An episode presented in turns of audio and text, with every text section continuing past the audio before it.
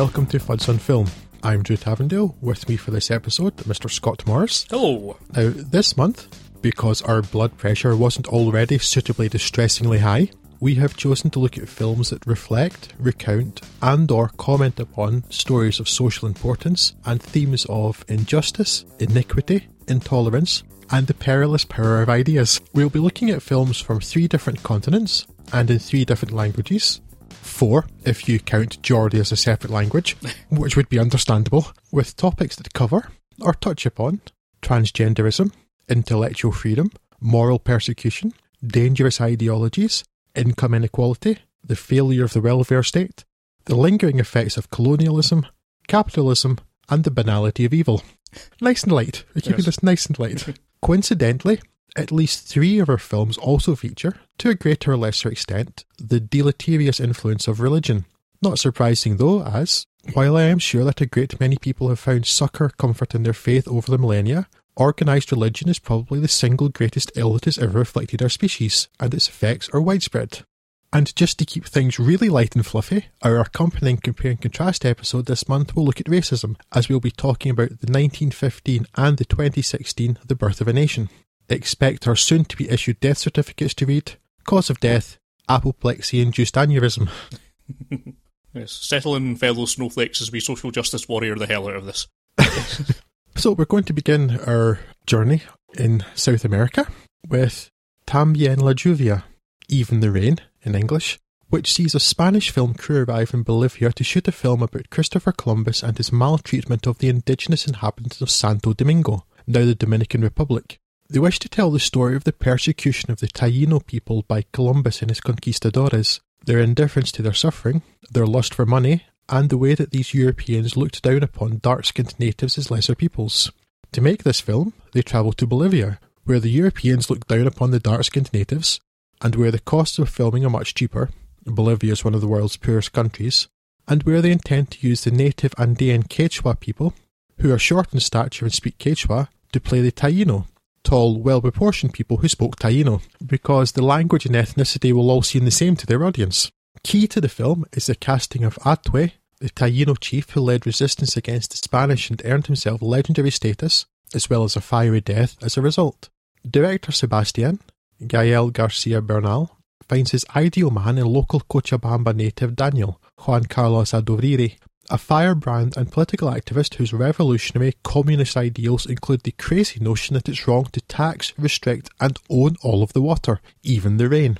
It truly boggles the mind to think that there are people who genuinely believe that access to water isn't a universal human right. Hmm. Daniel's political activities, which see him take a central role in the Cochabamba water protests, a real event that happened in the year 2000 when the local population rose up against the privatisation of the city water supply and a 300% increase in prices, threatened to disrupt filming when he finds himself beaten by police during a protest, and then beaten again, and arrested when he refuses to stop protesting. The cast and crew find themselves trapped in a city by police, the military, and protesters, and their own strengths of conviction are challenged. In particular, the actors who had so evangelized their characters of Antonio de Montesinos and Bartolome de las Casas, and their critical, principled role in denouncing the exploitation of the indigenous peoples of the Americas, are found very much wanting. Sebastian, who at first has seemed invested in and sympathetic to the locals' plight, begins to care only about finishing his film and the Indians' role in that. So he, too, has turned the Native Americans into nothing more than a resource, just as the subjects of his film did half a millennium ago. Luis Tosar Costa, the calculating producer of the film and the most concerned with finances, goes the other way and finds something more important than finishing the film with which to get involved. This, you could look at this as a film about filmmaking, Hmm. although I would say it's not really that, because that sounds like it could be very pretentious, very, very navel gazy. Had you seen this before? I think I had, yes. Yeah. Um, This was the, first time that I'd seen this. Uh, I guess just to get the crude mechanics out of the way, I did very much enjoy the film. I think the, the draw for me when it was mentioned was Gael Garcia Bernal, who I think we're both Yeah. pretty big fans of. Um, yeah, he's a particular favourite of mine, absolutely. Yeah. Yes. And and while he's good in this, he's he's not really anything to do like the star of the film. And no, he's, well, not. Um, he's he's for being almost certainly the biggest star in the film. He's Mhm. not so much a minor role, but he's very much um, well, I guess third billing to Danielle and Costa. Yeah, yeah, and those are the two that kind of really impressed me. Um, Aduviri in particular with his sort of fire um, Mhm. and his and the way he uh, stood up for for his rights. Uh, but also, I think in terms of the acting performance, uh, Luis Tosar does incredibly well, Um, and he's the only character well that has any sort of arc to him in the film. And I think that's probably the, the obvious narrative hook to hang the film on. Uh, You say but maybe a film about filmmaking, um, although that's more as a, a crude analogue of the Columbus myth than anything else. Uh, I get the impression this film's quite pleased with itself about the, the way it's uh, juxtaposed these two things. I don't think it deserves quite that much uh, backslapping uh, to go on with it. There's a few points where it came across as almost a bit smug. It's like, ah, see what I'm doing here, and. Uh, it, to, to an extent, you feel like going, well, well, that's obvious, but then I suppose it isn't because no one else has done it. If it was that obvious, then we would have we've been Yes, seeing it before, um, right? I think, and there certainly aren't as many as there should be, but there are some films which have, in the English language, British films in particular, which have like looked at at least some of the, the lingering effects of um, British colonialism. Yeah. If there are more Spanish language films that cover the Spanish Empire, then I, I am not aware of them. This is the first one that I can remember seeing that like sort of like so obviously tackles that too. Mhm. So yeah, if if it were obvious, yes, they wouldn't be making this film, I guess, and it's not. Yeah, and I mean the, the downs. Well, the after effects of colonialism is one of the areas that always seems wildly underserved when you're in the um, British sphere. At least uh, there is Mhm. still some lingering affection for the days of empire that that seems to be going around that makes it difficult to actually have people criticise it. And I wonder if there's a whole raft of cinema from the likes of well, most of the Indian subcontinent and so on that that deal with this that we're not seeing because it just wouldn't get get through here. Uh, and there's I don't know too many British filmmakers that are doing it, and I mean, even the ones that, that I can think of that deal with colonialism are doing it like Zulu, where it's it's still you know the brave savages is the is the, the, the greatest honour they will bestow upon them, rather than you know them being actual human beings with motives and had their Yeah, land yeah. invaded and that sort of thing. Yeah, still all a bit one sided at the minute. I don't actually feel I, I see where you're coming from about it being a bit sort of backslappy. Um, I, I don't feel that, but I can see why you're why you're saying that. Yeah, I don't think there's any bad performances in it. Overall, quite a well uh, cast film, and they all seem to do their jobs quite well. It's admittedly only has a few main stars, but it was very enjoyable. It's well written, I think. Um, it is quite funny. I think the fellow that's playing Columbus, who would be Oh, um, Karra. Oh, hold on. Elijalde, or Erihalde. Get- He gets most of the laughs, I would think, or the lion's share of the funny lines due to his status as being the, the cast drunk father, basically. and uh, yeah, that, that lends a levity to a lot of the film that makes it an easier watch than a lot of the films we'll talk about. Yes. Um, I think we're as we move along, it's like where we're going to end. It's very Humour much a goes scale. out of the window. I don't know. Our, second last film actually has a fair bit of humour, so I mean about eleven things. But yes, um, just expect our blood pressure to steadily rise as we carry on to this episode. You mentioned uh, about you could see it yes as a um, a film about filmmaking and it's a little bit backslappy. What I wonder about that is, and because it's about you know the the lingering effects of European colonialism, the racial inequality that still exists, and it's Mhm. particularly bad in Bolivia. What I wonder is just how, oh, because I mean the film is about the the fact that you know in 500 years not a lot of things have changed Yeah. that the, these people are still being exploited by the powerful rich Westerners, and the fact that there's like, there's hypocrisy because they have come to Bolivia basically to exploit the fact it's really cheap and they're Yeah. poor to make this film about people who exploited the poor, more vulnerable people um, Yeah. in the mid 16th or the early 16th century. I just and it was a point I of raised in an article I read about this film a while ago too. Is did they actually pay the real Bolivian extras more than the fake film crew in the film pays the Bolivian extras? You Yeah. know, because I, I want to know how many layers of irony and hypocrisy this film has. so I think Roger Ebert had made the comment that he didn't see a credit anywhere that said these um, extras were paid considerably more than the two dollars a day that the fictional Yeah. extras within. It's really hard to talk about films within films to add a third layer to that. So I hope like they didn't actually make a film about exploiting people about exploiting people by exploiting people. Yeah. but I mean that's in its own is is really interesting too because like how easy it is to to do those things and maybe not even realize or think you're doing something for the right reasons Hmm. because that's their in the film about the film within the film they've come to try and make this film about all these terrible crimes that were committed and then end up sort of making some crimes themselves or by their inaction condoning other crimes Yeah. and that's like you kind of need to get very very meta. To go up one layer in Inception or something to be able to see the outside of this to see whether that's also increasing. But it's a very very interesting film and it, it's a a Spanish post-colonialism. For me at the very least is something very underserved. And that's crazy because you think of the huge amount of the world geographically and population wise that was part of the Spanish Empire.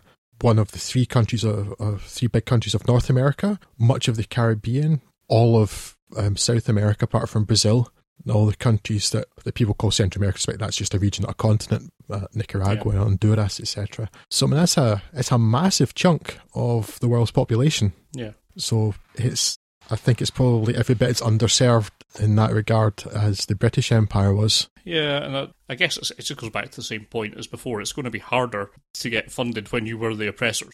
And I think the story will be inherently less interesting when it's told by a Spanish or a British filmmaker. Not that it wouldn't be valid and be interesting, I suppose, but the actual story you want to see is the people that were on the other end of the, that boot. And unfortunately, most of those countries are still relatively poor, so Yes, and don't yes. have much of a film industry. So I don't know if that's going to be a, a factor in actually seeing this. We're not going to get this until you know, there's some huge shifts in world economic balances, which, well, could well be happening. Who knows? Everything's up in the air at the minute. It's still something I would like to see more. There's got to be some British people with a, or Spanish filmmakers with a, an eye for this kind of thing that could do some great mm. justice to it. So I don't know whether it has to be indigenous or not because this film is set in Bolivia about something that happened in what's now the Dominican Republic, but it's a Spanish Mexican film, it's not a Bolivian film. So it doesn't have to be a guess. And well, there are a couple of Latin American countries with particularly strong cinematic traditions, a particularly strong film industry, Argentina in particular, Mhm. and Mexico, which 60, 70 years ago had an astonishingly strong film industry. In the last probably 15 years, um, Mm. Mexican cinema's been particularly strong again, um, last couple of decades. Argentina, yes, really strong. So there's certainly, there is a Latin American film industry, so they could hopefully take this up because, I mean, yes, Argentina, again, should be a rich country, but it's got a lot of inequality, and the top people are white. Um, I mean, that that is the thing. Again, they could even those countries they could fund it, but they couldn't write it. I think it needs to be at the very least to be written and conceived by the oppressed, sorry, rather than the oppressor. Yeah, although you say that, but what's quite interesting though is Even the Rain is written by a Scotsman. Yeah, and uh, to be honest, I don't think it does a particularly brilliant job of going into the viewpoint of the Bolivians. You know, it shows how they are being oppressed, but other than the very obvious fact that no one likes to be oppressed and people would like to have water, it's not really going into a great deal of uh, depth as to you know, what what are their feelings, how did they feel about this, how did they feel historically about what's happened to them. That Yeah, kind of that's It's just it's all observed by the well, not the oppressors in this case, but From the point of view of the the Spanish film crew, yes, I mean that's fair. Yeah. So yes, I think maybe for that for that level of cultural insight, then yes, it needs to be written by. In this case, it would have been a or not necessarily needs to, but it, it seems like it would be input more from would be better at least. I yeah, think. it, or it, would- it would seem like it has to come from those voices, whether they do the right or not. I don't, I don't necessarily think that's maybe it's maybe not fair, but I question what value a Scotsman would have to the story. Hello, yes, but that said, I I think his um, Paul is a good Laverty's film, script is, is sympathetic. I find the film very entertaining. I think the performances are great. As just mentioned earlier, Gael Garcia Bernal, favourite of both of ours. Relatively small role for him, um, although it's still he's as, every bit as good as he generally is. It's just it's not the same sort of captivating role that he had in, for instance, Neruda, which we spoke about earlier this year. Yeah. But yeah, Juan Carlos Aduviri, who even just physically is is really interesting. Mhm. As with most people in Bolivia nowadays, he's a mestizo. I think I pronounced that right sort of somebody of mixed heritage because most of the populations of the native peoples are I don't want to use the word pure because that, that's a bad road to go down but you know what I mean? It's um that there is that they've mixed with the colonials and various other immigrants that have come to the countries over the, the centuries. Mhm. but he does look very very native and even ju- not just because of that but he's just a very physically interesting person. So and it's something they talk about in the film as the as his character but there's a real I don't know something kind of a real spark in his eyes that Mm. just make him such an interesting person to watch. And I don't think he's particularly particularly experienced as an actor, but he's really really vibrant in this film. Yeah. Also, the the girl that plays his daughter Belen is is really natural too. And again, I, don't, I Mhm. think she was first time actor. And then yeah, uh, Luis Tosar is really really interesting. As you say, he's probably the only character that has a real arc. I think most people in this are actually really good. Yeah, Karra Elejalde is is really interesting as Colon as Columbus, and yeah, like when their their their guts kind of desert them later on, but Mm. Carlos Santos as Bartolomeo de las Casas and um, Raúl Arevalo as Montesinos. You know when they're trying to when they're in the scenes where they're they're fired up and they're given their their lectures um, in church. Uh, really, really strong performances there from everybody. Yeah. I think probably the person. It's not that her performance is bad. She just it's and so often it's the case. Bit of a sausage fest, I guess. Mm. Is uh, Cassandra Ciangherotti um, as Maria? She's part of the film crew, but she's making a documentary. So you've got an extra film, a bit of film within a film, a bit of film, a bit of film. Um, it's so many levels. This film. She's not given a lot to do. Um, No. I've seen her in other films. Like there's a Mexican film called Las Horas Contigo, The Hours with You, in which she's really, really good. So I know she can act well. She's a bit underserved in this, but it's acting wise, generally, really, really strong across the board. And some really standout moments too. Just as just a scene on their own, but also as a sort of about the art of filmmaking within a film about films. And Hmm. there's that scene where they are rehearsing in the grounds of the hotel. Um, Yeah.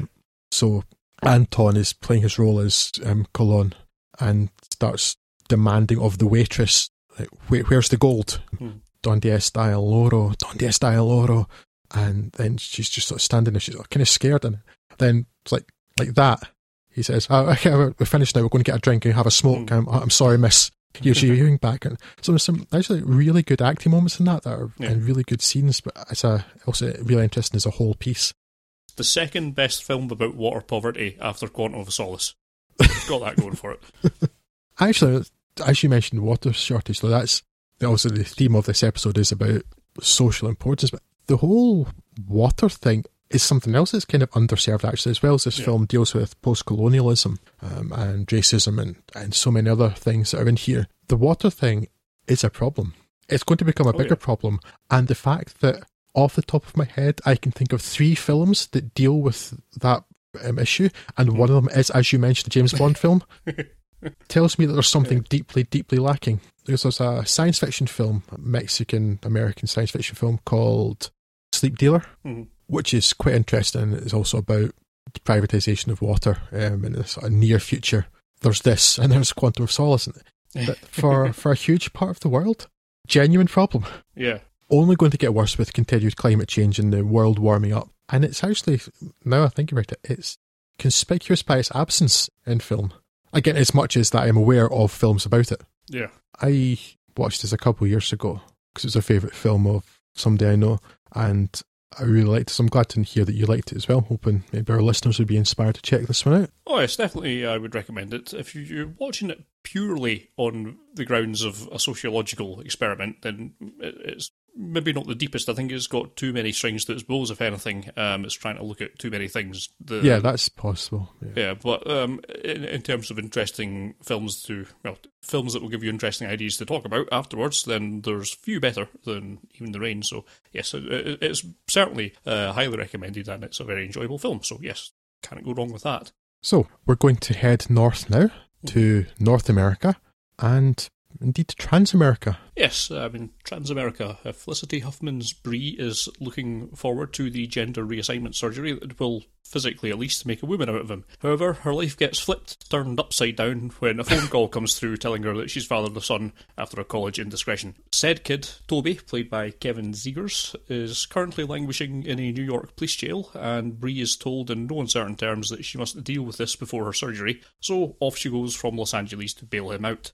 Uh, she doesn't reveal her uh, this relationship to Toby, instead posing as a church outreach worker. Wanting shot of any such complications, Bree sets about finding the quickest way to discharge any guardianship of Toby. With the birth mother having died many years back, it seems like a trip to the longest range stepfather may be the best option. So, a plan for a road trip is hatched, although Toby has very different reasons for agreeing to go. He thinks he'll end up in Los Angeles, where he hopes to break into the porn industry, which would be a welcome change from his old career as a small time drug dealer and male prostitute. I suppose. So, off they go on a beaten old jalopy, and like most road movies, they start learning about each other. However, there's a lot of high stake secrets to learn on this trip, and that's before their car gets nicked by a peyote shaman. yes, um, a film I saw on release and haven't revisited until this podcast, um, and Likewise. I, enjoyed it very much then, I enjoyed it very much now. Solid characters all the way throughout is probably the main thing. Uh, both Toby and Bree feel like real believable characters. Obviously, Damage this is not the uh, standard nuclear family we're talking about here, but it, No. uh, uh, they feel like very real people with problems that are believable, even though they're obviously a bit outside my realm of expertise.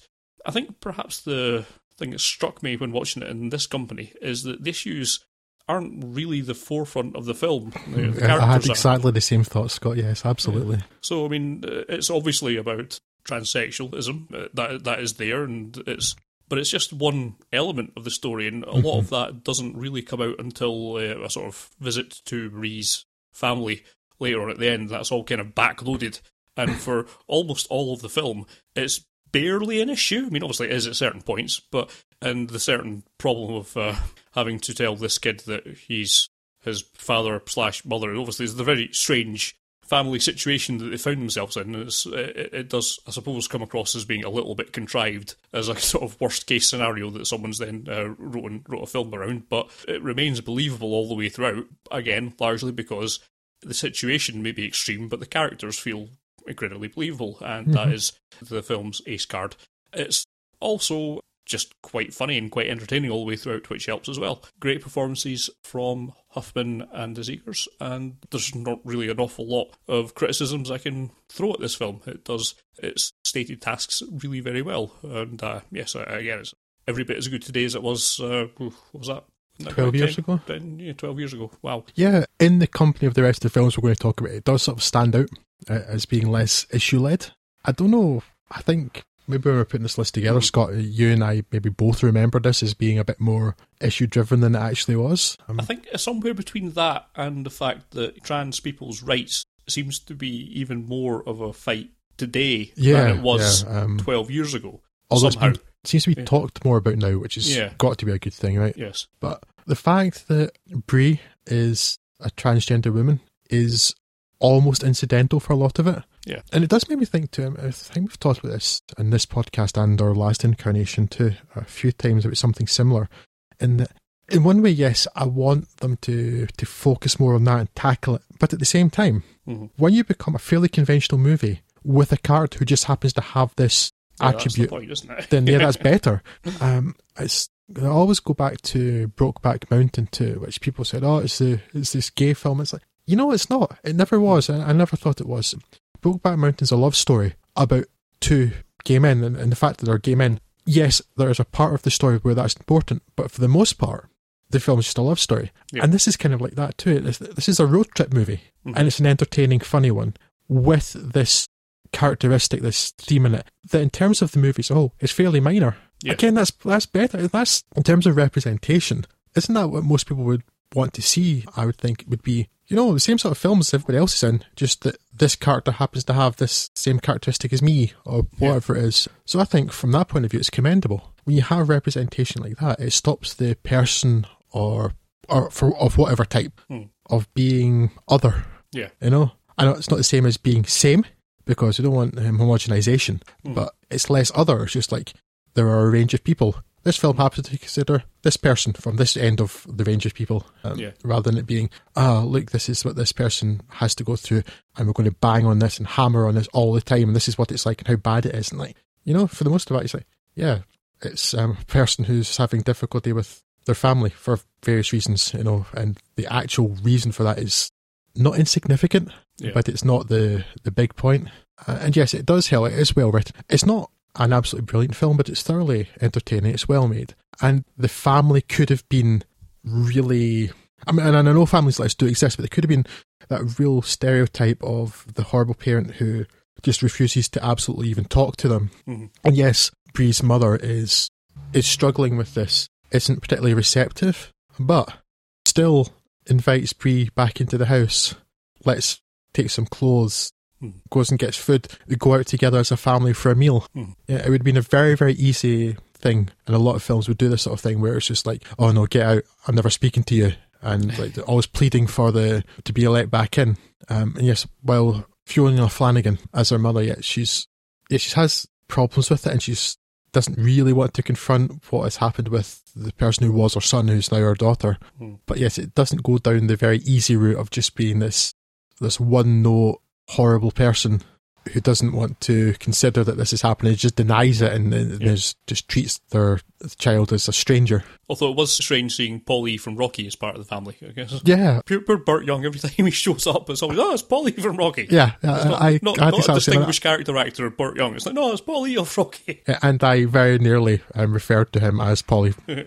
I very nearly referred to him as Paulie from um, from Rocky just a minute ago. So it's not just you, Scott. Yeah, I mean, I suppose that that's good that he was such an iconic character in a film that you remember him so much. But even like when he's in Chinatown, which was um, two years before Rocky, because we did Chinatown just a couple months ago, it's like, oh, it's Paulie from Rocky. Yeah. in terms of maybe issues, it's it's the slightest of the ones we'll talk about tonight. But again, that's that's maybe a better way to tackle that, or it's a way, a different way to tackle it anyway. Yeah. To be honest, nothing we've spoken about so far has really got us angry enough, so I think it's time to go on to I, Daniel Blake. Yes, uh, yes, anger incoming. Yes, because the there's inequality and there's prejudice in the first two films, but yes, it's not. And, and certainly there are moments in Tambien La Lluvia where I got angry when the police are beating people. But yes, now now the true anger begins. I think. Social commentator extraordinaire Ken Loach's I, Daniel Blake, which won the Palme d'Or at last year's Cannes Film Festival, tells the story of Daniel Blake, played by Dave Johns, a working class man from Newcastle who has recently had to stop working due to suffering a severe heart attack. He has worked all of his life, never claimed for any sort of benefit, and is eager to return to work, but, sensibly, is following his doctor's orders not to. He still needs money to live, of course, but finds himself in a nightmare scenario where, despite testimony from his GP and his surgeon, he is deemed fit to work by the government's dehumanising points system, and, while he waits for an opportunity to appeal the decision, which sees him languishing in a frustrating, infuriating bureaucratic purgatory, he must spend at least 35 hours per week actively looking for work, despite being unable to take any job he might be offered, what with it having a good chance of making him dead. During all of this, he befriends Katie, Hayley Squires, a young mum of two who was forced to move several hundred miles to Newcastle from her home in London in order to get a house for herself and her children. Daniel puts his practical skills to use helping Katie fix some things around her house and teaching some simple tricks to help the family keep warm. And he becomes something of a surrogate grandfather to Katie's kids. The companionship, and it's only that, there's never a hint of anything else, seems to do them both good. But for both Daniel and Katie, life is getting worse. Daniel is forced to sell his possessions, and Katie is hiding the fact that she isn't eating anything to ensure that there is enough food for her children. For Daniel, these pressures result in an ill judged, if understandable, act of defiance, and for Katie, it results in desperate measures in order to obtain female sanitary products, and a scene in a food bank that is truly one of the most heartbreaking moments I've ever seen in cinema. What is most affecting about I, Daniel Blake is just how authentic it is. Aside from one turn of events that feels far too drama bomb, there is nothing in this film that doesn't ring, horrifically, depressingly, true. It's a damning indictment of the failure of one of the world's richest countries to take proper care of its own citizens, and of the almost cartoonishly evil attitude the current Tony Tony government and of, the al- slip there, yeah. and of the almost cartoonishly evil attitude the current Tory government in particular has towards the poorest in society. Daniel's stubbornness and refusal to play ball may be foolish, but it's understandable given the ridiculous and unfair situation in which he finds himself, and the lack of support he's being offered. He's constantly coming up against a system that, employing Hanlon's razor, could well be attributed to stupidity in the way of bureaucracies everywhere, but feels inarguably like calculated malice. It's a system that reduces people to numbers and statistics in order to dehumanise them and allows no flexibility for human error. It seems to actively punish those members of it who act like decent human beings and who treat their clients in the same way, and, though to a considerably lesser extent than the film we will conclude this episode with, it's an embodiment of the idea of banality of evil. This film makes me very, very angry because it could be a documentary. Everything about it being so true, Mm. and it's just so wrong. Yeah, I'm not sure how good a film it is, if you know what I mean. Um, in, in all the traditional ways, it's not. it- It's by no means a conventional film. It, it's all a bit loose in what it's doing, um, and I think you have to kind of come to terms with the fact that this is not really a film that's set out to entertain. This is Oh no, I was not, there is This- nothing entertaining about this film. no, No, it's, a, it's an incredibly depressing film to watch. It's, it's one of these films that I think most people should watch. Certainly, if you're in Britain, there's there's no real excuse not to. Uh, it's a film that is trying to be somewhat documentarian, and I remember when this came out, there was a lot of people, particularly on the Tory side of the fence, on the right wing side, saying, "Oh, this doesn't ring true." When in fact, there have been multiple studies showing that this is exactly what's going on, and lots of reports. You know, this this this is what's happening, and this I can understand why you would desperately want it not to ring true and seek to discredit it, because if this It's is the side of the fence that you're on, if this is the sort of thing that you're going to you're going to hold your nose and vote for, then you don't really like to be held accountable for people dying. But this is what we're talking about. This is we're talking about people being stripped of dignity, stripped of any support, and eventually dying from it yeah, um, as a, as a stated aim of the government system. Because when it's a rich person, it's an incentive, and when it's a poor person, it's a handout. So let's vilify the people that are poor, because that's a great way to have us all turn on each other. And I've I've had this theory that for the longest time that every once you actually get to a position of power, your real main goal is to avoid being the person without a chair when the music stops, because at some point it will. And as at the minute, everyone's doing a really great job of saying, "Oh, well, it must be the fault of the immigrants," and finding people for us all to blame, so that we, there's no we'll actually get together and go, "Well, actually." The problem is a top-down thing, not a bottom-up thing. Yes. And when that shoe drops, it is not going to be pleasant for anyone in any of the neoliberal capitalist societies. And I worry that that's going to happen sometime in my lifetime. And it won't be pleasant on any side of that equation. You've seen that documentary Dark Knight Rises, right? Because it's going to be the end of that. We're going to have Tom Hardy in a duffel jacket running around with a nuclear bomb. That's what that's what it's going to end in. and so that's really the sort of stuff that this evokes in me. It's nothing to do with the film itself, almost as exact entirely of, uh, in, terms of any of the performances that are there. Although um, that's that's again a little fair. This is the second film we're talking about, spoken by Paul Laverty, isn't it? He uh, Yes, um, entirely coincidentally. Um, Yeah. I only realised that last night that Yeah. Paul Laverty had written both Even the Rain and I, Daniel Blake. Um, he's a frequent collaborator with Ken Loach. And I mean, the characters feel real, and it, it does at least a little bit of balance in showing that. I mean, the, the job centre's staff, there's there's at least one person who seems to be a, a person who wants to help people, which Yeah, is the stated aim of it, rather than trying the- to uh, meet government targets. Yeah, she was the person that, was, that she get I mentioned when I was Yeah. referring to. She, uh, she gets Gets punished basically yeah. for acting like a decent human being because, and that's why I mentioned banality of evil, and we will come back to that in a much greater depth later. But it's the idea that people are just doing this horrible harm to other people because they think they're just doing their job, Yeah, and the system is set up to make it like that. yeah, so that people have targets to set. So they're they're basically they're encouraging people to fail and to stop claiming. So targets get set, and then something there are some people who are generally just unpleasant people who will who are happy to do that, whereas other people think, oh no, this is my job. I have to stop these things happening. Yeah. And I think some of the most important points that's to bring up are, are actually not the main thrust of it. I mean, look, Daniel's in an unfortunate case where he's caught in some Brazil-like bureaucratic nightmare. Brazil, as in the, the, the Gilliam film, not Brazil, the Well, nation. country, which is Yes. a bit of a nightmare for other reasons at the moment. But yes, yeah, so so he's there could be a case to be made that he's just you know falling between two stools in the system, and that's something that could be fixed. But although sorry, just a moment, Scott. That also though is so real and widespread Exactly. too. So it's not it's not just like hmm. he's a it's a real rarity at that point because that you hear stories about that all the time. yeah, he's not a straw man argument. He's he, he's Yeah. a real situation that could occur, and I think. But some of the, the more important points are things like his, his neighbours are coming up with, with the, the rise of stuff like zero hour contracts and just incredibly low paid jobs. The the, so, the post war social contract was never you need to work three jobs just to feed yourself and stay in a house. That and this is the sort of point that we're at. And then again, if you if you t- were able somehow to take the view from space and be entirely discompassionate, uh, entirely dissociated from you know the, the usual emotions, perhaps you could see that globally inequality is getting better, and you know the the rising tide is helping all the ships.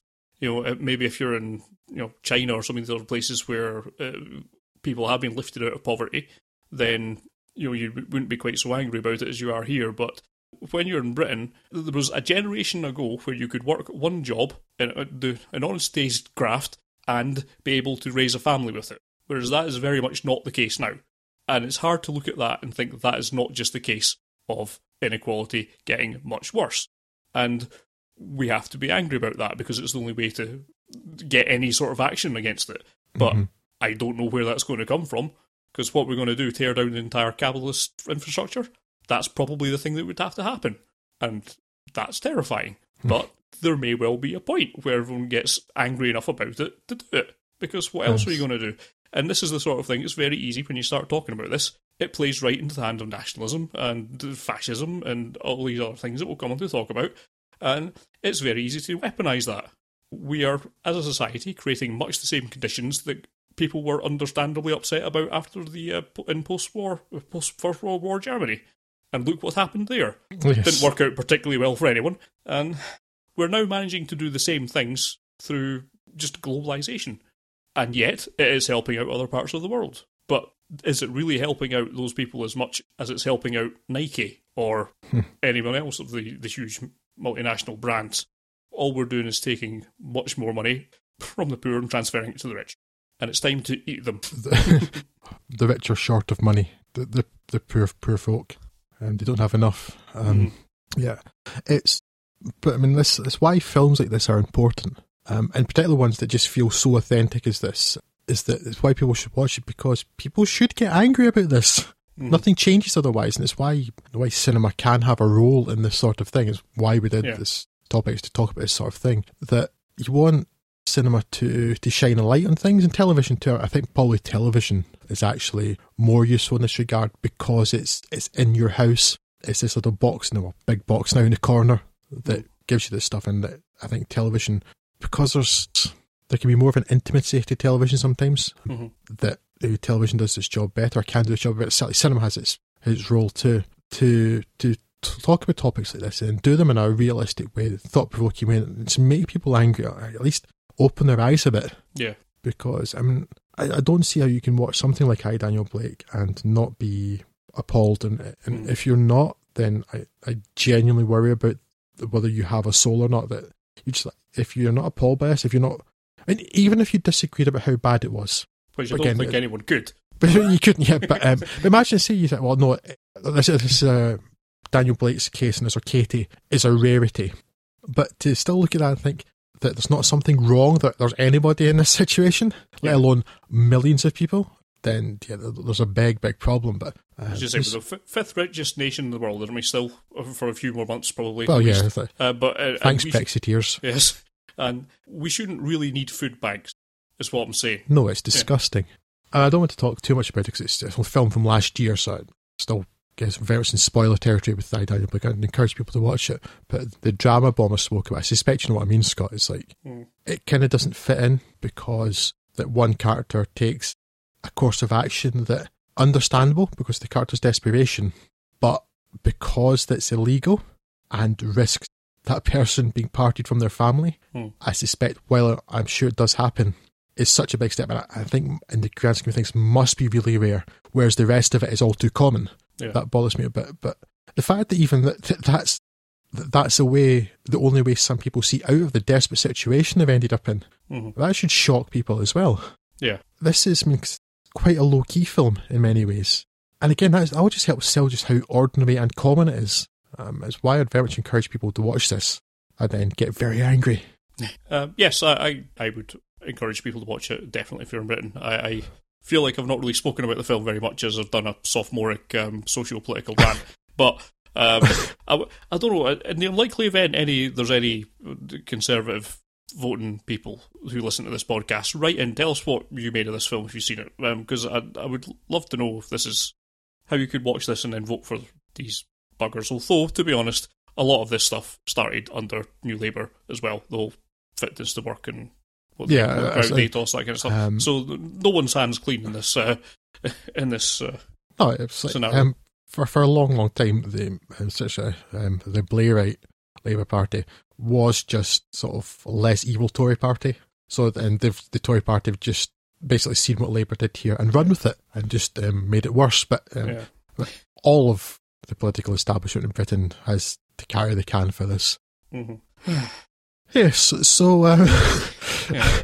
so um, what what we could do, Scott, just to lighten things, we could move east a little um, to Germany to talk about Die Welle and the spot of fascism, just to lighten things up a bit, right? Die Welle or The Wave, uh, in which Jürgen Vogel's, high school teacher Rainer Wenger, hoped to teach a class project about anarchy, but instead is lumbered with autocracy.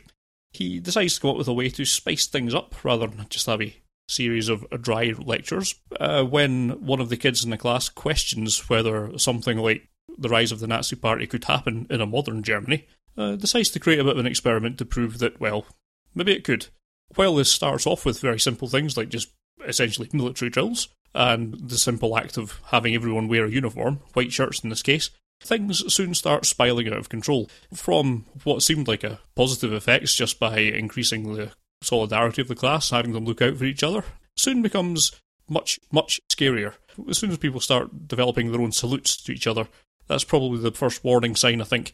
And it becomes apparent that there's a few people in the class who are taking this far too seriously, particularly one of the kids, Tim, who clearly has a, a disrupted family life at home, and uh, one of the, the loner kids who takes this newfound family to his heart and takes things uh, as I say, to something of an extreme. There's probably not much more that needs to be said about what happens in the film. Um, it, it's a series of escalations uh, from day to day uh, over the course of a week, with things happening from very simple things such as uh, some clubs uh, not allowing people who were not part of the wave, as they term themselves, uh, to take part, to getting some very serious things as well. Antagonising the anarchist groups by tagging over their uh, graffiti and taking some ill-informed risks to do so. And this does raise the ire of some of the former classmates who see that things are going pear-shaped and come up with ways, or at least try to stop them through realms of public opinion, if not through actually through violence. A lot of this film doesn't feel particularly believable in the way of the, the accelerated uh, timescales that it's got going for it, which is one surprising. week seems too quick, yeah. Yeah, but it is surprising in as much as that while this seems fanciful, it is based on reality. So a similar experiment that happened in a Californian classroom, which had to be stopped after four days when it seemed to be getting out of hand. So this is sort of taking the. I think it was stopped. At, it was like four days, and this sort of fills in the other three days with some fairly extreme measures. And if it does have a weakness, this film, it is that it is a film and is trying to have a, a kind of more entertaining uh, ending, which does, I think, rather over egg it. But the central point of it is well made, in as much as it's not all that difficult, it turns out, to foster the sort of things I was ranting about earlier. Um, and there's lots of conditions that you could create that will have people believing in your cause quite fervently and have them prepared to do some very extreme things in the name of that cause. And uh, so, to an extent, it's a bit of a cheap trick moving this to Germany. They have, of course, the history for this sort of thing. That does help it in terms of it having the kind of dramatic impact that it needs. And it shows another, another element of society that we all need to be wary about. And I mean, it's frightening when you think of how much of society and societal norms is based on you continuing to do what you've been doing for the last little while on the basis that you don't want to lose everything. And it, it doesn't take too many people who don't have much to lose not playing by those rules for things to get very difficult for everyone very quickly. And that's really the sort of thing that you see here. And that is, that is perhaps the scary thing of it. Uh, we, we've seen how this gets co opted, how social movements can be co opted pretty quickly when the right conditions exist just recently in a number of cases. And this is another warning if if reality is not warning enough that you need to be on the guard for this sort of thing. Um, as a film, it is very enjoyable actually. Uh, lots of uh, pretty good performances all round, uh, as best as I can gather. Again, it's been a long while since I did any German at all, but uh, the, all the characters for the most part are a little bit stock, I suppose. They're not hugely fleshed out, but that's more a function of the fact that well, it's a class full of kids, so you've got quite a lot of them and not a whole lot of time. And this is a sensibly paced um, sensibly run-timed film, possibly like under two hours and 107 minutes according to this year. So it's it's very pacey, it's very punchy. It's the most um, film-like film we'll speak of today. It's very pacily edited, and in a lot of regards, it's probably the most entertaining film uh, I think of the of the ones we'll be talking about. I like it quite a lot. Um, I quite enjoyed watching it, and I think it is certainly worth seeing. Again, I hadn't seen this since I've had the DVD for ages, obviously, because I buy those things to sit in cellophane on the shelf and we forgotten about it for a decade. I saw this film at the Edinburgh International Film Festival um, with you, I think. I think we both saw that back then. Enjoyed it then. Pleased to see I thoroughly enjoyed it this time, possibly even slightly more. It is interesting that it's been moved to Germany because, you know, it, it feels, because of Germany's history, it feels like it should be a German film. But um, Yeah. as you said, it was uh, Berman in a school in the United States in California the fact that it's in Germany is in one way a good thing too, because the, the idea in the film is like, well, could this totalitarian autocratic state come up again in Germany? Um, and one thing that the Germans have to be admired for is that since World War Two, well, some- I'm sure there's some people, but as a nation, they haven't shied away from their history. Hmm. They've owned it, um, which several other nations, including ours, in many ways haven't Yeah, yes. um, for all of their history, whereas Germany hasn't. And they have, like, for instance, made it illegal, literally illegal, to deny the Holocaust and things like that. So in Germany, doing the right thing. So as part of that, then it's actually a really useful thing in Germany and good. But also because too, they- they're asking the question, oh, could something like the the Nazi Party rise again in Germany? And they're saying, oh no, we're past that. But to be honest, I still find it hard to believe that it happened in Germany in the first place, and I know it did. yeah. um, because by many, many measures, although I, I know the history is very complex and certain podcasters I listen to and find very amusing actually blame um, the rise of Nazism on Benjamin Franklin. I'm not going to explain how he got there, but it actually made sense. But while there was the, the lingering effects of the treaties that ended World War One that really led, led to the rise of fascism and the Nazi Party, by many measures, Germany was probably the most cultured nation on earth when this happened. You know, Yeah. so it's, it should really be the least likely place for it to happen because literally, literally, no, that wouldn't be the word, lit, literally, books and that. Mm-hmm. In terms of literature and music and science and things, Germany was at the forefront of so many things Yeah. and really ought to be in the last place where that could happen. But so if it can happen in Germany once, it can happen here again. If it can happen in Germany, it can happen anywhere, which is a scary thing. And the things that the some of the kids in this are getting out of the way of this movement aren't bad things. Hmm. You know, some of them are lonely um, and a bit confused and lost, and then it's absolutely good that people find something that they are they're interested in or find some sort of community in. Hmm. Those aren't bad things on their own. But the the problem is you have the people that take it too far, like Tim here, who for the first time in his life really finds something he belongs to, but it, it just fosters all the wrong sorts of things in him. And there's the dangers of, of tribalism, which is just a, a problem with our species in general, rather than it being any particular cultural thing, I think. Hmm. But you can understand why people are gravitating towards this and why they do some of the things they do it. The danger is that it's so easily abused, I think, and that's um, what you always have to be watching out for, Yeah. especially when it's young people like this, because emotion rather than rationality can become the driving force. And Yeah. that's so easily be manipulated by a bad actor, by somebody wanting to do that for the bad thing. That's why the Hitler Youth was such a scary thing. Yeah.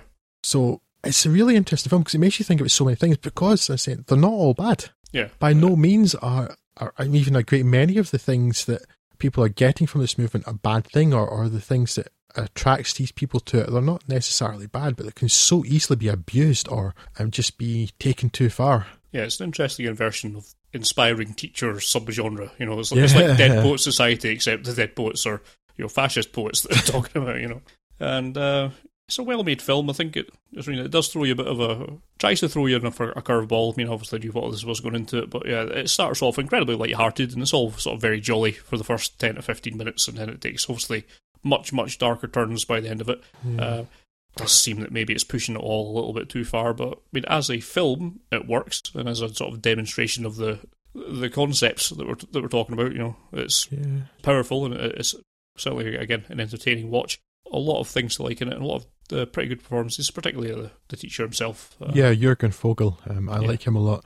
And some of the, they're, again, in the traditional way, they were all, I checked this earlier today, all, you know, 22, 23, 24 when they're meant to be at the end of high school, so a bit too old. A couple of the actors, like Kevin, the guy who plays Kevin, was a few years younger. Mm-hmm. But in as much as yes, as you mentioned, and for the reasons of there it being an entire class full of people, the the students are a bit thinly characterized, I guess, thinly drawn. But Yeah. um, yeah, they all perform pretty well, and they're all quite compelling to watch, especially Tim. Uh, Yeah. But it does make you think in so many ways too, because it's also a warning about, in a Spider-Man sort of way, I guess, you know, with great power comes great responsibility, and that the people in charge of shaping the minds of our youth, like this teacher, who has no bad intention in this at all, but it starts out with a very good intention. Um, Yeah. While, yes, the character resents that he's been lumped with autocracy, which he doesn't want to do in this project week at this school, but he's he wants to enlighten his pupils. He's like he's responding to an idea that came up from his pupils to think, oh, this could be interesting. Let's teach them something. And he's he's a motivated guy, but then it just goes too far, and it's just how careful you have to be. Mm. Yeah, there's a lot of, of really interesting thoughts in there. Unlike the other films, fortunately, not one that makes you angry, just one that makes you think. This. Mhm. So if you want something that's going to not raise your blood pressure from our list of films, this is one of the better ones to do that with. Yeah, so I guess we now go and put the nails in our coffins with yes, uh, first with Inherit the Wind. indeed, indeed. Inherit the Wind is an adaptation of Jerome Lawrence and Robert Edwin Lee's 1955 play of the same name, a dramatisation of the Scopes Monkey Trial, which in 1925 saw a teacher prosecuted for teaching Darwinism in his classroom in contravention of Tennessee state law. Spencer Tracy stars as defence attorney Henry Drummond, opposite prosecutor Matthew Harrison Brady, Fredric March, analogues of the real life lawyers Clarence Darrow and William Jennings Bryan. While ostensibly a dramatic retelling of that infamous creationism versus evolution court case, and certainly historical inaccuracies aside, it stands up as that, this was a play written deep in the era of McCarthyism. One of the screenwriters, Nedrick Young, was even blacklisted at the time, and the issue of teaching evolution was, in the words of Lawrence himself, a parable, a metaphor for any kind of mind control. In essence, it's about intellectual freedom and the right to think, two things that some seek to suppress and others, distressingly, surrender willingly.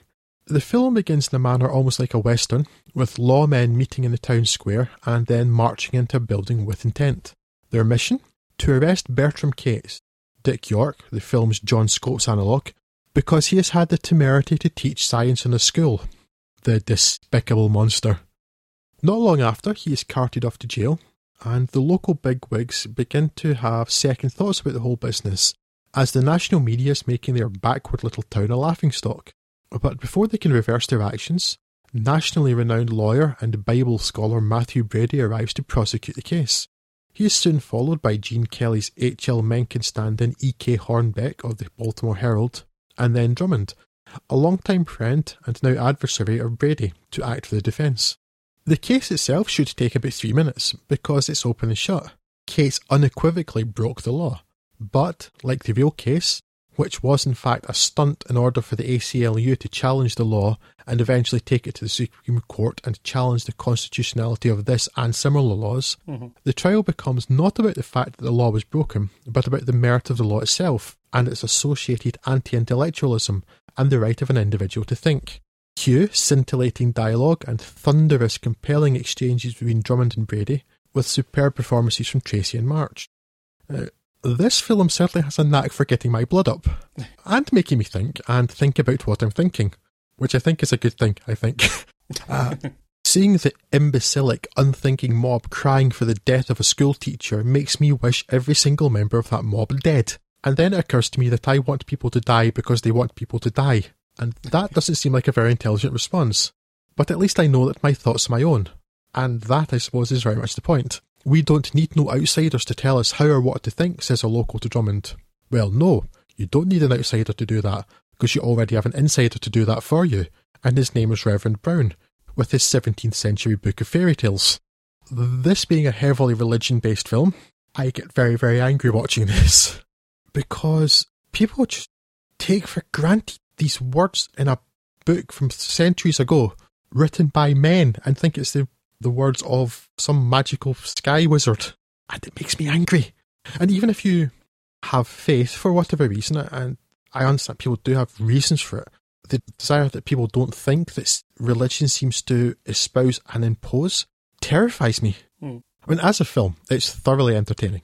Uh, Spencer Tracy is fantastic, and just listening to the dialogue and watching this, watching basically him giving um, Brady enough rope to hang himself, it's fascinating. But it's all the, the themes in there and about oh, yes, and it's still it, it has been a problem at times in this country, but I know in the United States it's still a massive problem, and particularly right now, this continuing thread of anti-intellectualism, Mm-hmm. which has seen people elect the least suitable American president there's possibly ever been because they don't trust smart people, which terrifies me because running a country is an incredibly difficult and challenging job, and I would want the smartest person I could possibly find to do that. But no, apparently that's a bad thing. She had emails on a server, Drew. Yes, I, would I, I, I don't want to get into an anti-Trump rant just now. It will not end. And yes, um, really, uh, for our point of view, it should really be an anti-May rant, but she'd just avoid the question. Yeah, it's it does make you think so much about just the dangers of dangers of not thinking. It really comes down to that. It's the fact that people will willingly surrender their thinking to someone else and do what other people tell them, and just like, unwilling to think. I don't understand that. It's beyond me. Yeah, I mean, my problem, which is exemplified in this film, although it's not you know critical to it, is that I I'm very laissez-faire. I'm as libertarian as you come when these kind of things. I, I don't mind anyone believing whatever they want to believe, but as soon as they start forcing other people to believe the same things and not having any consideration for what anyone else believes, that is where the problems lie, and this is the essential crux of this film. Uh, I mean, I suppose as a film itself, I, this is one of the many classics I hadn't seen until being forced to for this podcast. So again, you know, thanks for that. Um, and I agree largely with what you're saying. It's a it's a very it's a very well produced film that produces uh, some very angry responses. But yeah, Spencer Tracy, of course, is fantastic. Gene Kelly, I found mildly irritating. Um, he's, I was he's kind of got think a he's lot- meant to be though. He's got yeah, I mean, he, he sort of cynical bon mots, but I think he could have done with a few lines where he wasn't just making a one-liner. um, he, he doesn't feel like a character. He, he feels like a author insertion joke device. Um, but you know, minor quibbles aside, it is of course a, an interesting tale and well worth watching. We'll talk about some more harmful effects of religion in the next film, but this is more just? that it's exceptionally irritating that any society will try and enforce homogeneity onto anything. And again, you can see why it's a very useful form of control, social control, and that's why it's lingered for so long in society. I think at its most positive, it's a great way of banding people together. It's just obnoxious when they can't see outside that or people are not being allowed to do anything outside that. And then again, as soon as you get that kind of tribalism of religion uh, coming into it, that's where all these troubles uh, can arise. And when you can't accept that there's other truths apart from yours, then of course we're, we're all in trouble. Uh, There's also, I mean, it covers a lot too. The the fact that people willfully are ignoring things like the the idea of the separation of church and state, Yeah. and the dangers of that, and then just the the fact that because of some book that people basically abandon their humanity, Hmm. and people believe so fervently in this thing that they'll wish their daughter eternal damnation. yeah. People have faith.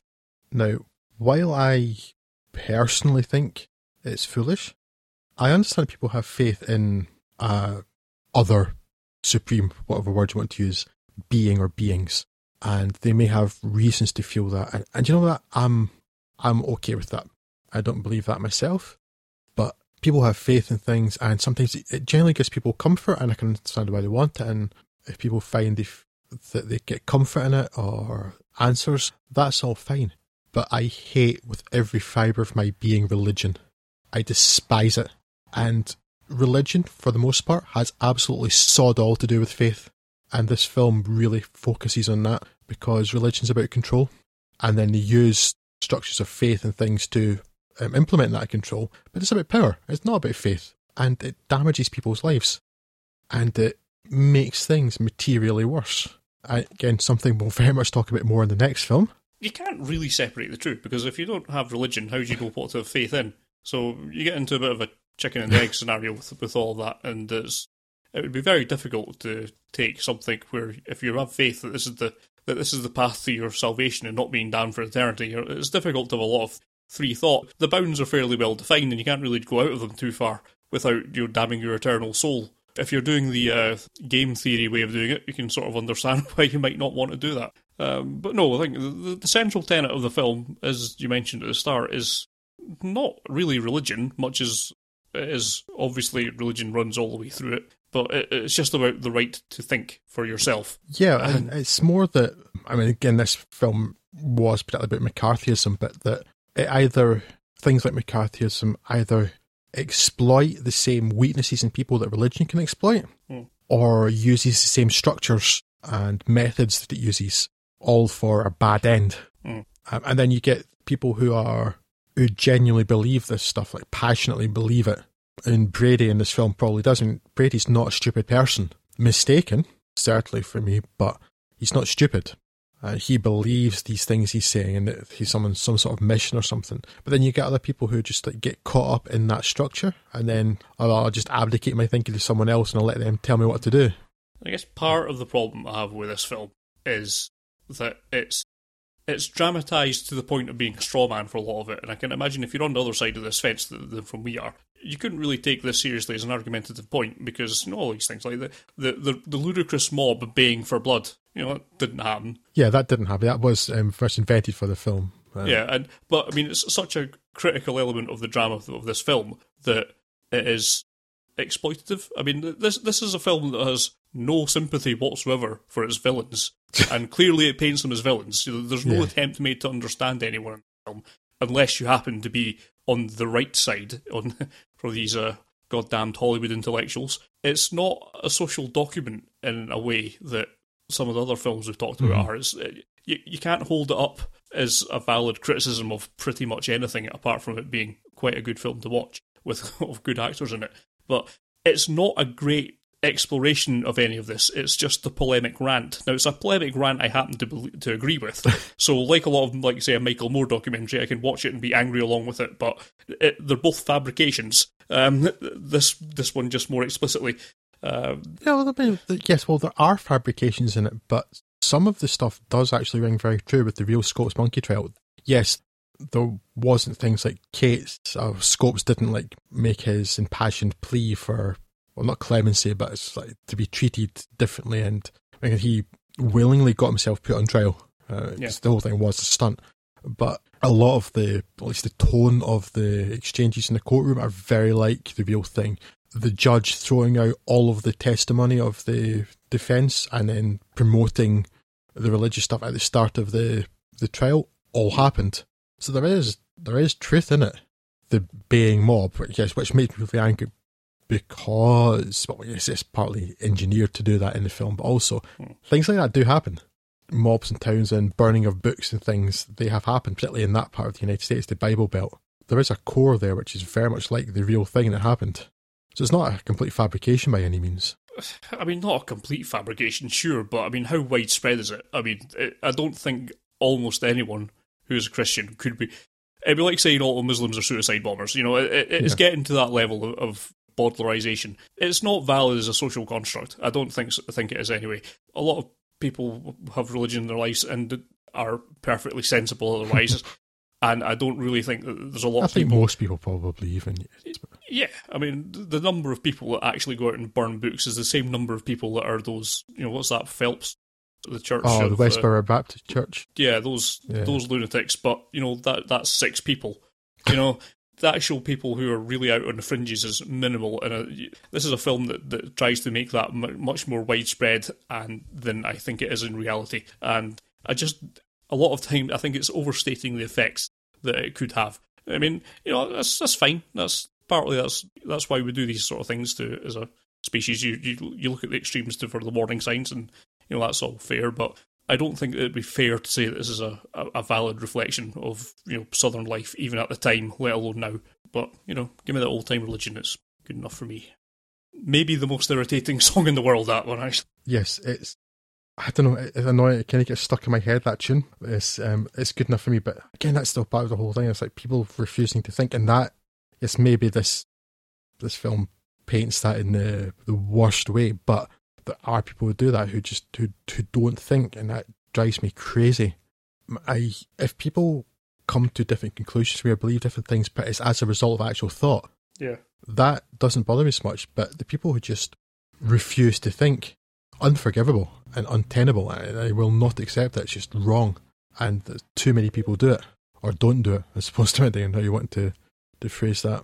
Still, it's it's very entertaining and worthy film to watch. And yes, it, it maybe it blows things out of proportion somewhat, which you can say blows and somewhat together, but it is worth doing that though because because particularly when it was about McCarthyism, when you have the government doing those things, you know that that then it does affect millions of people's lives.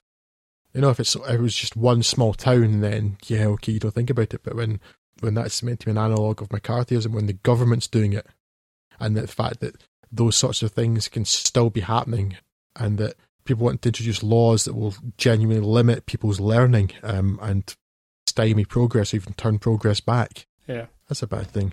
Yeah, that does. We've spoken about, I guess, previously. It only takes the right kind of crisis or adverse social conditions for someone to leverage something like this into a wider scale. Hmm. Control movement. You know, we've. You, I don't know if you've been watching The Handmaid's Tale. That's no. something very similar, but yeah, it's a, an event where religion then becomes a, a more dominant form, and it's not. It doesn't work out well for a lot of people. So yes, still uh, after all these years, uh, relevant and interesting to watch. Though, uh, yeah, perhaps not to be taken on blind faith, as it were. Hmm. Yes. Now, sticking with religion and with our levels of increasing anger, we're going to move west again. No, east. See, all this anger has made me forget the compass. if, you, if you go west far enough. If you go west far enough, yes. Or if you take a slightly shorter route and go east, back to the western fringes of Europe, um, a film where again religion has negatively affected people's lives, and distressingly, given how angry this film makes me, one that actually underplayed the actual thing. So, Scott, please um, tell us in measured tones, if possible, about the Magdalene sisters. Yes, as uh, as unbelievable as that is, the Magdalene sisters. Now, uh, Peter Mullan for most audiences, I would wager. May not be a household name, but the Scots actor will perhaps be best known for his appearances as Swanee in Trainspotting, uh, or as the lead in Ken Loach's My Name is Joe, or perhaps he simply as, hey, it's that guy, in a wide variety of films stretching back decades. I mean, if it's a British film, he's probably in it, and, and he's probably quite good in it.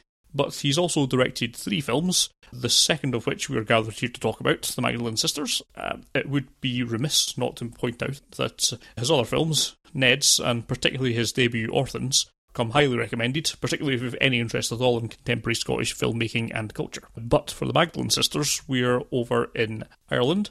Set in 1964, we are introduced to three young ladies who are guilty of some of the greatest sins known to mankind. Uh, Rose, played by Dorothy Duffy, commits the mortal sin of having a child outside of wedlock.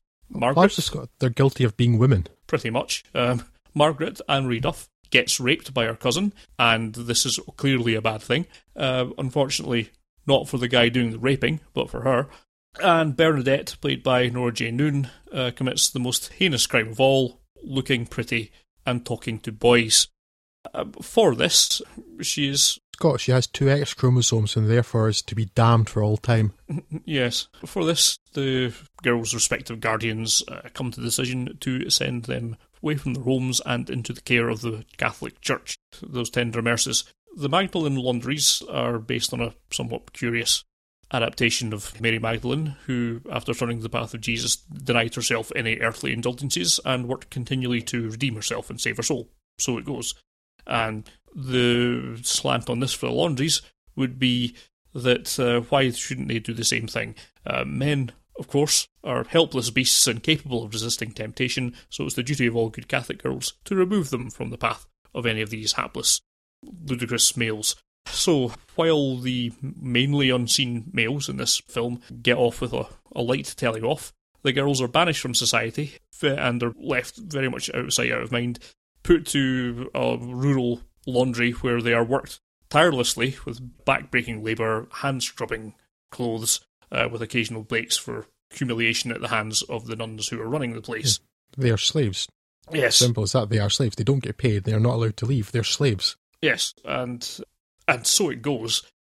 It's an exceptionally depressing film to watch, and you know, I've said this, the real tragedy is here is that this was a real thing that happened. It doesn't seem like it should be happening at all in Western society, but slave labour and you know ritual humiliation at the hands of some people who are just clearly evil.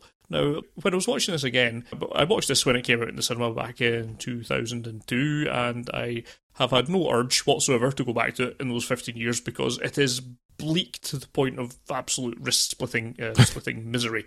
It's yeah, it's basically the two main emotions are apoplectic anger and mm-hmm. utter depression.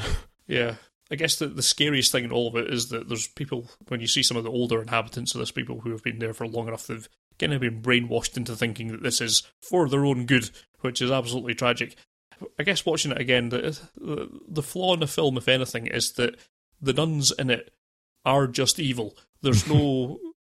I could kind of understand it if this was, you know, if those nuns thought that this was the way we need to save those people's soul. I wouldn't agree with it, obviously, but I could at least have some inroads as to how their mind works. But the way they're presented, I noticed this time round, is that they are just plain evil to the point where you know it's not even debatable. They're they're just doing the worst things you could do at any point in the film when they have any decision to make. You know they're they're almost cartoonishly evil. But again, it happened. This is this is not based on some made up story. This is this is actual things that happened yeah, to people. Not, not, a cautionary tale. It's not an analogue. Yeah. And as I mentioned before through to you, Scott, the people who were in the laundry said after the film came out, yeah, that's not so bad, but the actual thing was worse. Yeah. it's it's a really tough film to watch or recommend. It's just so bleak. I mean, it, if you don't know about anything about the Magdalen Laundries, this is as good a way of anything of getting a taste for the, the sheer horror of it in a way that just perhaps reading the events may not. But God, it's, it's a tough watch. Mm. It's really well done, and it, uh, I've nothing but praise for all the people acting in it on on all sides of the the coin, whether the nuns or the unfortunate girls who are taken away. They all do very well, but it's just so hard to watch, isn't it? Oh yeah, really it's tough. basically um, it's impossible just not to watch this with anger coursing through your veins for the whole two hours of it. Yeah, I mean Geraldine McEwan is you know these people are in a religion and they're supposed to be caring people and the, basically the devil. Yeah, not one of them, but even worse than that, not one of them seems to have any sort of connection to something spiritual at all. I don't. I just don't know why these nuns are nuns. They don't have any the, the supposed virtues of Catholicism in there at all. They're they're just purely evil, and I don't understand how they, how that got around. I don't know. Geraldine it's... McEwan's character is pretty interested in money, which is the defining characteristic of the Catholic Church. That's true. so um, that seems quite spot on to me. The, the hoarding of money, the hoarding of money, the protection of abusive priests, and um, the denigration of women. Those are the three main tenets of the Catholic faith, as far as I can tell. So, I suppose. But I have never seen any evidence to the contrary. I mean, I mentioned earlier the banality of evil. This was the film I was talking about, and I mean, yes, maybe actually in terms of this film, it's that's a bit less obvious because it's more just like straight up evil, evil. Hmm. But the system in which this was allowed to flourish is the banality of evil that people would involved in this and thinking, oh, this somehow this is for other people's good, and then would, it's also my job, and would just let this these things happen. But like, people were literally held against their will. Yeah. In twen- in the twentieth century, I mean, was it nineteen ninety something? The yeah, the last one closed, which is a terrifying thing. That's the last gut punch in a film that is a series of gut punches. yeah. Is that the last one closed in nineteen ninety six? Yeah. Um, what on earth was going on with yeah. that? I just don't understand how.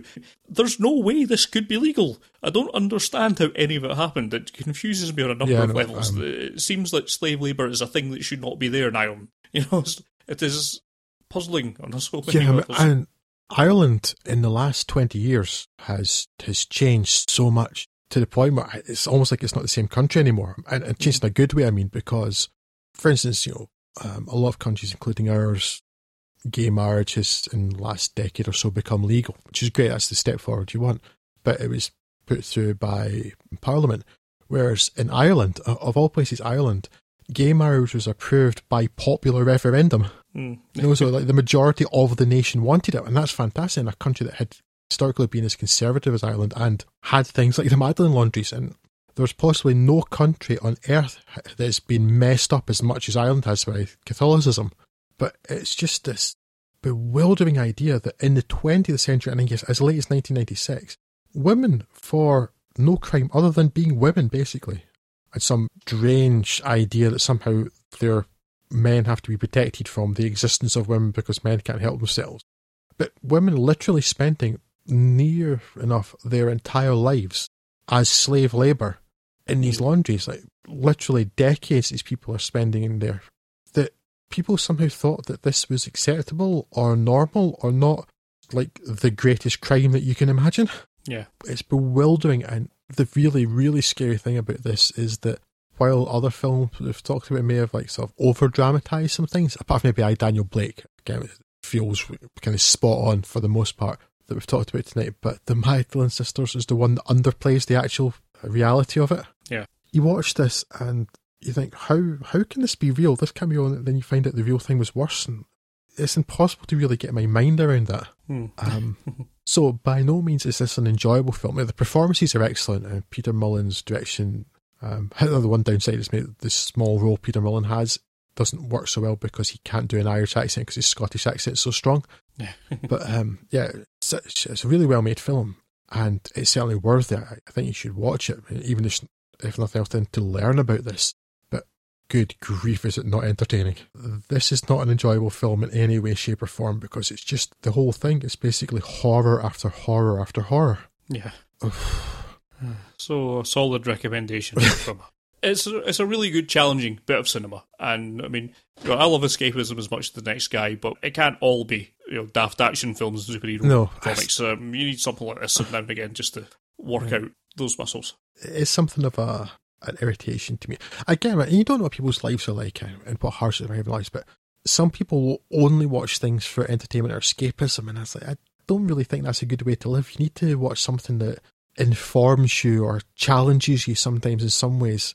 Just sometimes, even if it's not enjoyable, I just think it's it's better for a person in terms of development, in terms of being informed, all of those things that you should watch things like this from time to time, even knowing that it's not an ex- enjoyable experience, that it's worthy, and that you need to know that these places exist or existed, you know, so so you can help stop them existing again, because that's Yeah. always a possibility. Yeah, indeed. And because this is a, a drama with um, Cardiston, I think why cinema has a role in bringing to light this sort of thing. Because when you have a, I mean, documentaries can be very compelling, depending on how well made they are, of course, how well um, structured, but they have the danger sometimes of being dry or not quite having the same emotional impact. Or they can certainly, but when you have a presented like this with an actual character, it's been well proven that you know the humans can feel more empathy when you sort of concentrate on one or two people.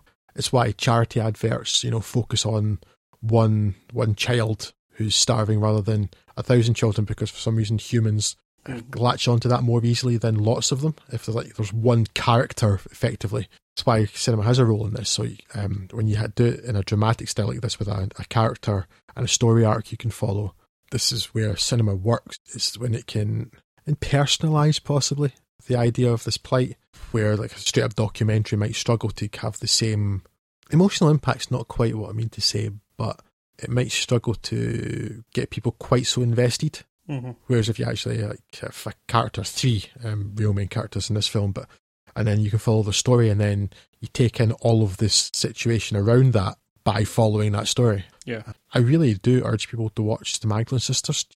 Maybe not do it when you're feeling down because it's not going to help. Yeah, watch it when you're feeling up because then it'll bring you down. Um, it's, uh, if you're if you're on a particularly wild drug trip and you need a downer, this will sort you out better than uh, horse tranquilizers. So give that a go. Yes, can we stop now? I'm very sad. Yes. Um, we will stop because that has in fact brought us to the, end of this episode. yes.